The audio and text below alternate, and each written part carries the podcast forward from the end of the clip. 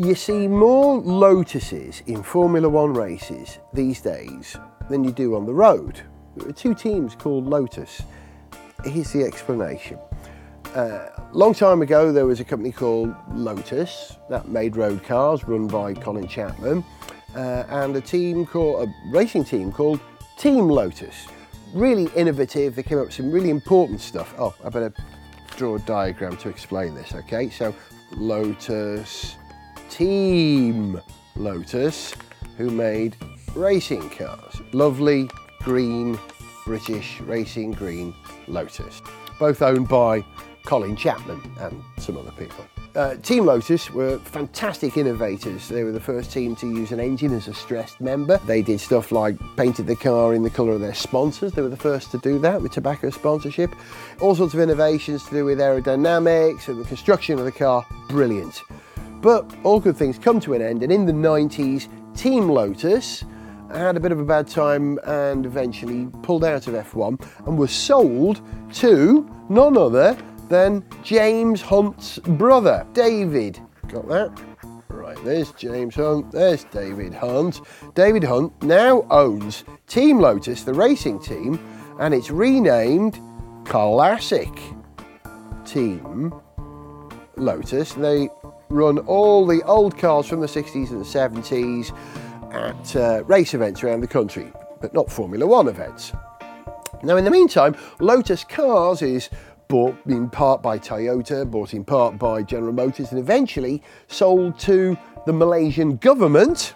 The Malaysian, Malaysia, right, Malaysian government who own Proton.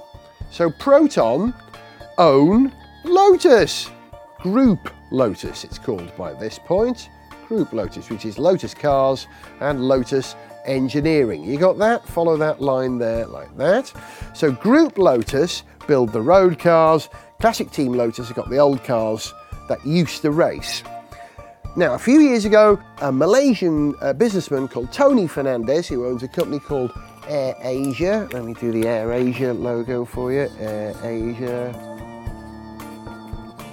Right, they decide to license the Lotus name from Group Lotus, also owned by a Malaysian company, right? So they can come into Formula One with a team called Lotus Racing and with a logo which is almost but not quite the same as the original Lotus logo in that it's green and yellow but with a big yellow stripe down the middle as opposed to a yellow green triangle with a yellow not that it matters. Right? Right. All happy and good. However after a little while Group Lotus, the car people, say, hey, hang on, Tony, you're in breach of all sorts of merchandising deals. We're going to take that license for you to use Lotus Racing away from you.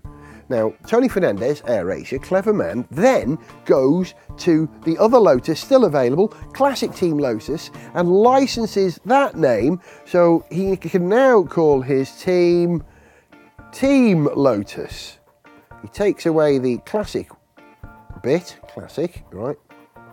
Cross that out and creates what is yet another Lotus identity to cover himself. Group Lotus get very upset about this and decide that they're going to come into Formula One by moving in on the Renault Formula One team, which isn't owned by Renault anymore, is owned by someone called Gerard Lopez from South America.